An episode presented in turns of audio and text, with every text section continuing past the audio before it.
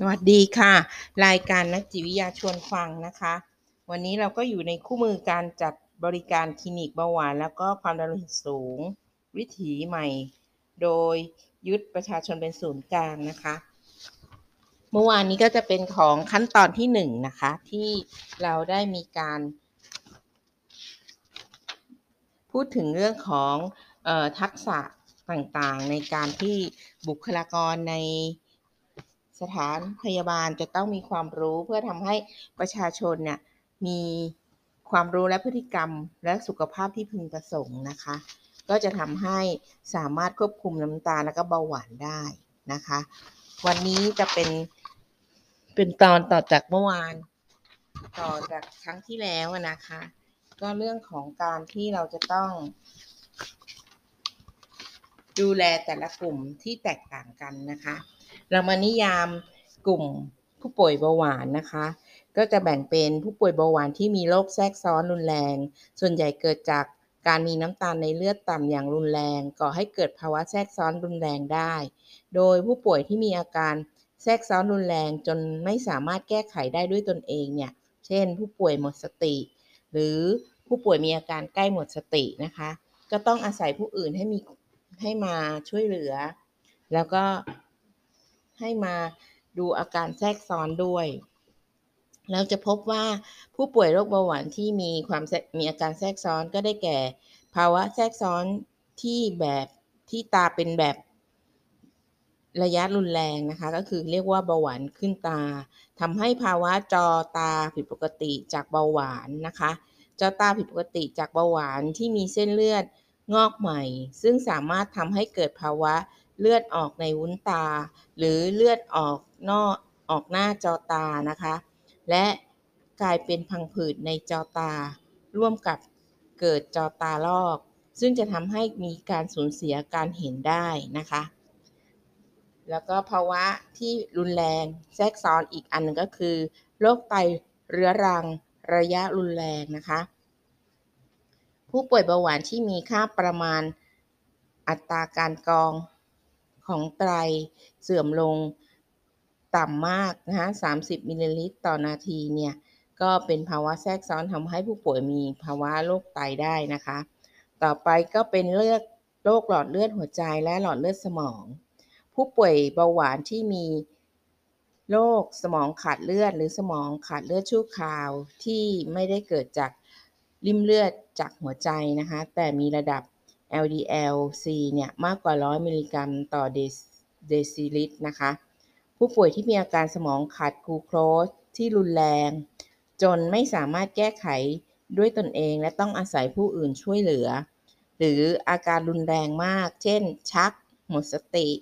ผู้ป่วยในกลุ่มนี้อาจได้รับหรือไม่ได้รับการตรวจ ระดับกลูโคสในเลือด ขณะเกิดอาการก็ได้สำหรับผู้ป่วยที่ไม่ได้รับการตรวจระดับ กลูโคสในเลือด แต่มีอาการสมองขาดกลูโคสซึ่งหากหายไป หลังจากได้รับการแก้ไขในระดับกลูโคสในเลือดเพิ่มสูงขึ้นแล้ว ก็สามารถให้การวินิจฉัยภาวะน้ำตาลต่ำในเลือดระดับรุนแรงได้นะคะ แล้วก็อันนี้ก็จะเป็นเรื่องของเบาหวานมีที่ทำให้มีภาวะโรคแทรกซ้อนรุนแรงนะคะ ตั้งแต่เริ่มมองไม่เห็น มีจอตาประสาทมีปัญหานะคะ มีเลือดออกในตา แล้วก็มีเรื่องของระบบไตนะ แล้วก็ระบบหลอดเลือดหัวใจและหลอดเลือดสมอง ต่อไปผู้ป่วยเบาหวานที่มีโรคแทรกซ้อนไม่รุนแรงนะคะ ก็เช่น ผู้ป่วยที่มีระดับพลาสมาหรือกลูโคสต่ำแต่ไม่มีอาการหรือมีอาการ autonomic บ้าง ได้แก่หัวใจสั่น หัวใจเต้นเร็ว รู้สึกหิว รู้สึกร้อน เหงื่อออก มือสั่น ซึ่งผู้ป่วยก็สามารถแก้ไขได้ด้วยตนเอง อาการแทรกซ้อนไม่รุนแรงเนี่ยก็ได้แก่ เราจะพบว่าไม่ตรวจไม่พบจอจอตาผิดปกติจากเบาหวานนะคะ หรืออยู่ในระยะเริ่มต้นถึงปานกลาง แล้วก็ไม่รุนแรงนะคะ ก็จะมีภาวะเรื่องของตาเหมือนกัน แต่ก็ไม่ไม่เป็น รุนแรงมากนะคะ ผู้ป่วยเบาหวานที่มีค่าอัตราการกรองของไตมากกว่า 30 มิลลิลิตร ต่อนาทีนะคะ แล้วก็ผู้ป่วยที่ต้องมีผู้ดูแลและไม่สามารถช่วยเหลือได้ เช่น ผู้ป่วยเบาหวานที่มีภาวะเปราะบาง ภาวะสมองเสื่อม มีความผิด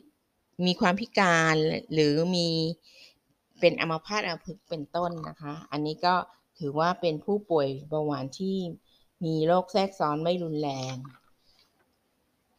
ก็เขาบอกว่าการจัดกลุ่มผู้ป่วยเบาหวานและความดันเนี่ยตามระดับความเสี่ยงทางคลินิก 3 กลุ่มน่ะ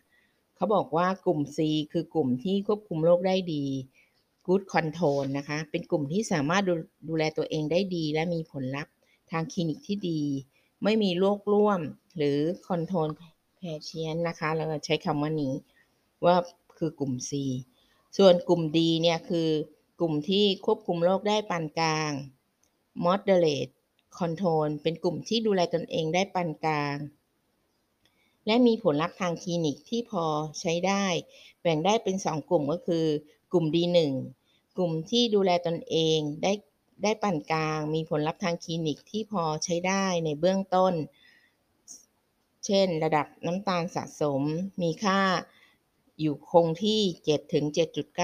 7-7.9%ระดับน้ำตาลในเลือดมีค่าอยู่ระหว่าง 131ถึง159 มิลลิกรัมต่อ dl นะคะ ระดับความดันโลหิตสูงมีค่าอยู่ระหว่าง 140 ถึง 150 นะคะ ตัวบนนะคะ ส่วนตัวล่างก็ 90 ถึง 99 และมีโรคแทรกซ้อนที่ไม่รุนแรง ซึ่งจะได้รับการจัดการแบบปานกลางนะคะ ส่วนกลุ่ม D2 ก็คือกลุ่มที่ดูแลตนเองได้ปานกลาง มีผลลัพธ์ทางคลินิกที่พอใช้ได้ในเบื้องต้น เสนอระดับน้ำตาลที่สะสมอยู่ระหว่าง 7 ถึง 7.9 ระดับน้ำตาลในเลือดมีค่าอยู่ระหว่าง 160 ถึง 179 นะ อันนี้ก็จะเป็นค่าน้ำตาล ส่วนค่าความดันโลหิตนะคะ ก็อยู่ที่ 160 ถึง 176 อันตัวบนนะคะ ส่วนตัวล่างก็คือ 100ถึง109 เราจะพบว่ากลุ่ม D2 เนี่ยดูแลตนเองได้ปานกลางนะคะ D2 เนี่ยจะได้รับการบริหารจัดการแบบเข้มข้นขึ้นนะคะ ต่อไปในกลุ่ม E คือกลุ่มควบคุมไม่ได้ดีเลย หรือพัวคอนโทรลนะคะ เป็นกลุ่มที่มีผลลัพธ์ทางคลินิกที่ไม่ดีในเบื้องต้นเสนอ ระดับน้ำตาลมากกว่า 8%และระดับความดันโลหิตสูง 180 เลยนะ ตัวบนนะ 180 ถึง 110 นะคะ ส่วนระดับน้ำตาลก็ 180 ขึ้นไปมากกว่าด้วยนะ มากกว่า 180 นะคะ แล้วมีโรคแทรกซ้อนที่รุนแรงไม่สามารถควบคุมตนเองได้ และมี functionally dependent ซึ่งต้องได้รับการ จัดบริการเพื่อปรับปรุงการดูแลตนเองอย่างเข้มข้น แล้วก็พบว่าผู้สูงอายุอาจได้รับการยืดหยุ่นในเกณฑ์ตัดสินผลของการควบคุม เนื่องจากร่างกายมีความทนต่อระดับน้ำตาลต่ำมาก ไม่ไหว ผู้ป่วยอายุไม่มากจะต้องควบคุมเข้มข้นและยึดหลักการตัดสินผลแบบเข้มข้นนะคะ ตรงนี้ก็เหมือนว่าถ้าสมมุติว่า 80 แล้วเนี่ยน้ำตาลจะ มากไปหน่อยก็ไม่เป็นไร แต่ถ้าผู้สูงอายุมีระดับน้ำตาลต่ำกว่านี้เนี่ย โอกาสที่ผู้ป่วยผู้สูงอายุเนี่ยก็จะมีปัญหาโรคแทรกซ้อนอื่นตามมานะคะ อันนี้ก็จะเป็นเรื่องของขั้นตอนที่ 2 เราสามารถแบ่งกลุ่มผู้ป่วยได้ก่อน แล้วก็จะมีการดูแลแตกต่างกันไป ตั้งแต่กลุ่ม C กลุ่ม D1 D2 กลุ่ม E นะคะ E นี่ถือว่าหนักสุดนะคะ กลุ่มที่ควบคุมโรคได้ดีเนี่ย กลุ่ม C เนี่ยเราก็จะมีให้เขาฝึกสติสมาธิจัดทำการให้เขามี mindfulness มีสติในการกินนะคะ อันนี้ก็จะช่วยได้ ส่วนกลุ่ม D1 D2 เนี่ยเราจะใช้การสร้างแรงจูงใจหรือ MI นะคะ ทั้ง DA และ BI ด้วย ในการที่จะชวนให้ผู้ป่วยตระหนักถึงการคุมน้ำตาลและเบาหวานได้ด้วย ต่อไปขั้นตอนที่ 3 ก็คือ registration การทำการลงทะเบียนผู้ป่วยเบาหวานความดันโลหิตสูงนะคะ เพื่อเข้ากลุ่มจัดบริการ จัดให้มีหมอและทีม สุขภาพประจำตัวที่ผู้ป่วยสามารถสืบค้นได้ ส่วนขั้นตอนที่ 4 ก็จะเป็น re reorientation the model of care ก็คือกำหนดกระบวนการ จัดบริการผู้ป่วยโรคเบาหวานโรคความดันโลหิตสูง โดยให้บริการแต่ละกลุ่มแตกต่างกัน เช่น ความถี่ของการพบแพทย์ การจัดให้ผู้มีให้ผู้ให้ผู้ให้คำปรึกษาและบริการนะคะ แล้วก็ประเด็นในเนื้อหาที่ เนื้อหาที่จะวางแผนดูแลตนเอง และระยะเวลาที่พบแพทย์ในแต่ละครั้ง ออกแบบระบบนัดแบบ รูปแบบใหม่สำหรับแต่ละกลุ่ม สามารถปรับเปลี่ยนได้ตามบริบทและพลังงานของหน่วยงานบริการนะคะ อันนี้ก็จะเป็นขั้นตอน 4 ขั้นตอนนะคะ เรายังมีอีกขั้นตอนหนึ่งแต่ว่าเราจะได้พูดในครั้งต่อไปนะคะ เราจะพบว่าหลักการที่สำคัญในผู้ป่วยที่ควบคุมโรคได้ดีก็คือ ผู้ป่วยจะส่งส่งผลของเซลล์มอนิเตอร์ลิงทุกครั้งที่พบแพทย์แล้วก็ รับการรักษาก็คือก่อนที่จะพบแพทย์ 7 วัน ผู้ป่วยจะต้องมีการวัดน้ำตาล วัดความดันนะคะ เพื่อที่จะได้ดูว่าความดันใน 7 วันก่อนที่จะมาพบแพทย์นี่สม่ำเสมอไหมเนาะแล้วก็มีการจัดพยาบาล care management หรือผู้ที่ทำหน้าที่ประเมินเซลล์มอนิเตอร์ลิงและให้ BA นัดเติมยา โดยเภสัชกรนะคะ แล้วก็พยาบาลเวชปฏิบัติ วันนี้ก็สำหรับวันนี้ขอบคุณมากที่สนใจฟังนะคะ เราได้ดูแลของผู้ที่คุมโรคได้ดีหรือกลุ่ม C ไปแล้ว โดยกระบวนการที่ชัดเจนนะคะ เราก็จะขอให้ท่านติดตามในครั้ง episode ต่อไปนะคะสำหรับวันนี้ขอบคุณค่ะ